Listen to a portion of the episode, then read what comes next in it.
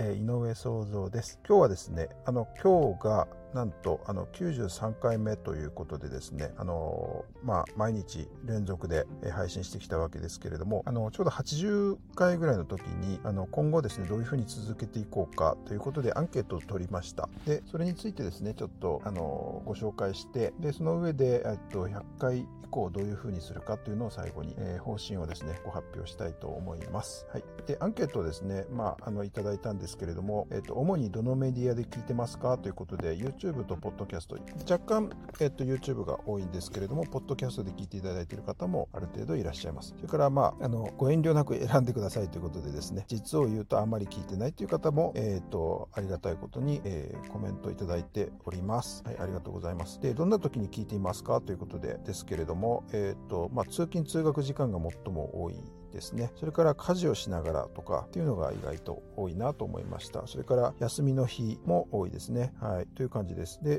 えー、っとですね。まあそんな感じかな。あと昼ご飯を食べながらということで、まあ隙間時間、ながら時間に聞いていただいているということが、えー、わかります。それから内容について希望がありますか？ということで、えー、っと、著名な人の話を聞きたいっていうのが一つ、ちょっと多めですね。それからもっと技術的でない、えー、技術ゲストの側面を知りたいということで、まあ、それも結構、えー、多いです。その次に多いいのは、うんと、もっと技術的な内容を聞きたいとか、えー、身近な立場の人の話を聞きたいということで、そういったご意見が上がってますね。まあちょっとこの、ちょっとこの相反するんですけどですね、技術的な内容ともっと技術的じゃないということで、まあ相反はするんですが、まあどちらもまあちょっとどちらもそれはそれでいいというような形かなというふうに思います。はい。で、配信方法について希望がありますかということですが、えー、っとですね、これが一番ですね、あの極端というか意見が、えー、皆さんほぼ一致したと思ってるんですが、頻度はもっと少なく数日に一度で良いという意見が非常に多いわけですね。まあ、もちろん毎日がいいという方もいらっしゃったんですが、まあ、少ない方が少なくてもいいということですね。で、音声はちょうど良い。えー、っとですね、字幕はですね、一番多いのは、まあ、今のままでもまあ良いということでですね、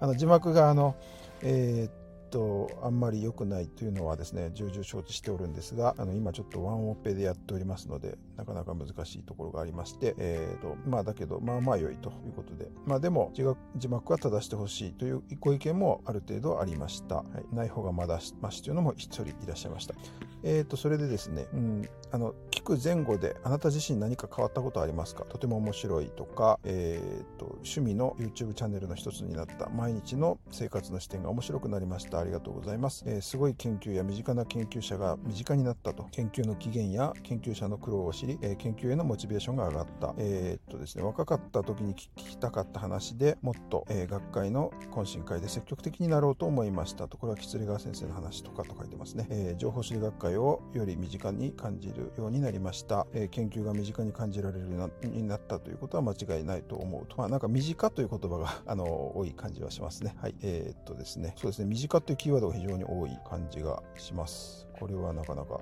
一つの気づきだなと思います。はい。で、情報処理学会会員かどうか、えっ、ー、と、はいが、まあ、ちょっとだけ多い感じですね。いいえの方もいらっしゃいます。立場を教えてください。社会人その他が、えっ、ー、と、一番多いんですが、その次が学生で、その次が社会人の大学教員という、えっ、ー、と、順序ですね。えっ、と、社会人は58.3%、社会人のその他ですね。あの、大学の先生以外ですね。で、大学教員は、えー、12.5%、学生は29.2%ということになっております。はい。えっ、と、最後後に何かコメントがあればどうぞということですが、ちょっとこれスクロールがしにくいので、ちょっとお待ちくださいね。えー、ちょっとこれでいいかな？はい、何かコメントがあればどうぞ。インタビュアーの、えーと、友人知人の会談雑談が面白いと。えーと、井上先生パーソナリティは頻度を落として継続してほしい。もう一人二人パーソナリティを増やしてもらえたら長寿番組になるということで、あの、はい、パーソナリティ募集しますので、ぜひ、えー、っとですね、あの、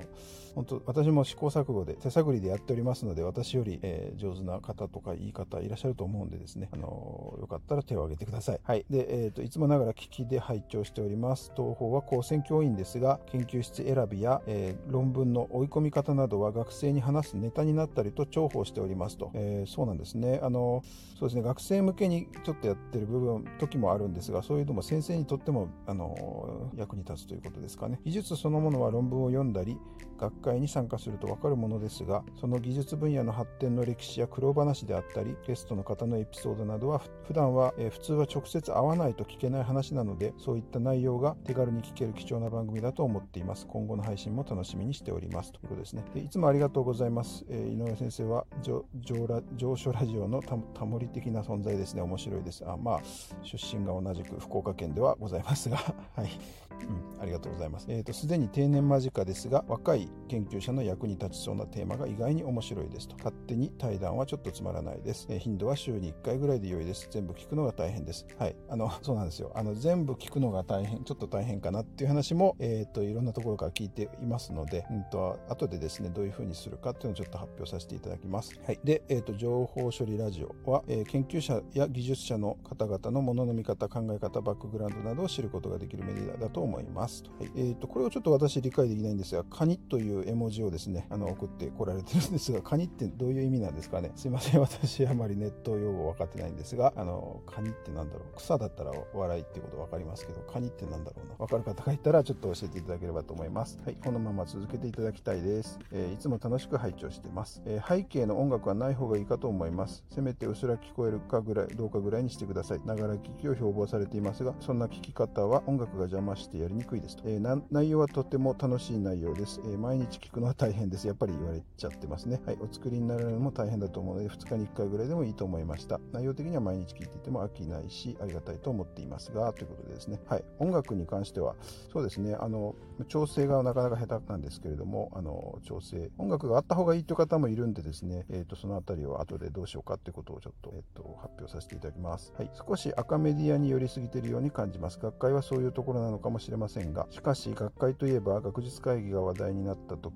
え、自分の研究にお金をつけないのはおかしいなと怒っていた。若手研究者とか浮世離れした学説に固執している憲法学者など国民目線から見ればそんなところに税金なんか1円でも配ってるなるものかと思われた方もいるのかと思いました。えっ、とちょっと待ってください。そんなところに税金なんか1円でも配ってなるものかと思われた方もいるのかと思いました。あまあそうですね。国民の方でそういうふうに思ってる方もいるということですね。はい。えーと情報処理ラジオすいません。情報処理技術について言えば刺激的な言い方をすれば技術的にハードもソフトもアメリカの奴隷状態で現場では DX 進まないとか言われつまり上流も下流もうまくいってないとの認識が広まる中研究的なものの価値だけを話していると国民からやはり見捨てられてしまいそうで怖いです。また何もうまく進まないことに国民が絶望していることをどう考えてたらいいのかと思ってしまいます。そういった現実の問題をどうすべきべきなのかという話は答えがないので難しいかもしれないですがその辺のことも教えていただけるとありがたいと思っています。そうですね。これはあの本当にあの何て言うかズバッと書いていただいてますがすごくこれも私もアンケートを見てですねすごく大事だなと思った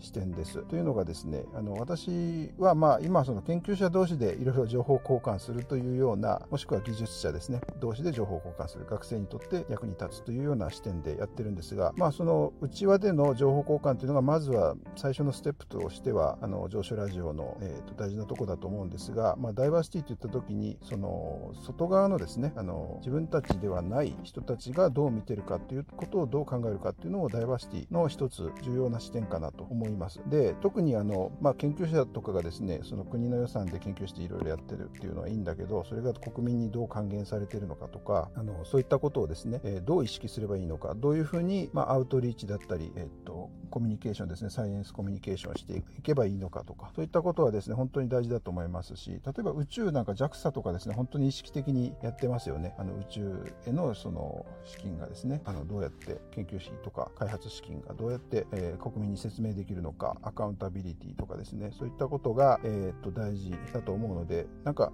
ちょっと機会があればこういう話もですねできたらいいなと思うんですけれども、えー、っとちょっといいゲストがいたらですねぜひご推薦いただければと思います。思いますというわけで、えーと、こんな感じでアンケートいただきました。どうもあのありがとうございます。本当にあの皆さん本当に書いていただいた方本当に真剣にコメントいただいて、あのカニカニ以外はですね、カニも真剣なのかもしれませんが、ちょっとカニの意味が私分かってないので、それ以外はあのよくあの私の方でも、えー、分かりあの伝わる、えーと、ようなコメントをいただきました。はい、それでですね、今後あの、まあ、100回までは、えーと、毎日、えー、やっていく予定でございます。でその後はですね、えー、どうすするかということの発表なんですが、まずこのコメントがやっぱり一番多かったので、あの頻度はもっと少なくて数日に1回でいいということなので、えーと、数日に1回に頻度は減らしていくかと思います。その代わりですね、あのクオリティを高めていこうかなと思っております。それでもう一つははですね、あの、ポッドキャストと YouTube でちょっと使い方を少し変えていこうと思ってますし、あと公式 LINE もありますので、その3つの、えーと、手段でですね、それぞれ別々とか、ちょっと違ったやり方をしていこうと考えております。まず、ポッドキャストの方は、もうできるだけ生の声というか、まあ、音楽とかつけずにも、でもいいと思うんですけれども、あの、まあ、できるだけその編集をあんまりせずに流していくというような形の方向性ですね。それから、あの、YouTube に関しては、やはりあの、他の動画との中でですね、あの、やっぱりこう、え、ー、と、クオリティが高いとか、興味をそそるようなものじゃないとなかなかあの見てもらえないというような部分も集客といいますか、そういった部分がありますので、YouTube の方は、えっ、ー、と、できるだけですね、あの、過去のものので面白いものを残していったりとかですね、あの、編集して出していくとか、そういったことをやっていこうかなと思ってます。で、公式 LINE に関しては本当に限定的な、あの、ちょっと一般的にこう、あの、公開するっていうよりはもう少し、えっ、と、クローズな話ができるようにできればと思います。で、YouTube に関しては、あの、今すでにですね、100, 100本あるともう本当にごちゃごちゃしてどれがいいのか悪いのかってわからないと思うので過去のものをもう一回整理し直してですねあのもう一回出しあの整理して分かりやすくして出すとかあのそれからですねあのもうあまり見られてないものはあの徐々に削除していこうと思いますので、えっと、そうですねあの今のうちにもしあのまだ全部聞きたいという方はですね今のうちに聞いていただければと思います。えっとまあ、その見た目といいますか一覧の見た目とかをで分かりやすく検索しやすいようにしていきたいなと思っております。ますというわけで、えー、と100日目までは毎日公開してきますが、その後は、えコンテンツがもしかしたらだんだん減っていくかもしれませんので、えーと、そういった形でクオリティを上げていって皆様の、えーと、役に立つような、えお話ができればいいなと思っております。というわけで今後のお話と,、えーと、今回あの今後に関するアンケートのご紹介と、え今後の方針ということで、まあ、まずはですね100日目までぜひお付き合いをよろしくお願いいたします。え井上創造でした。どうもありがとうございました。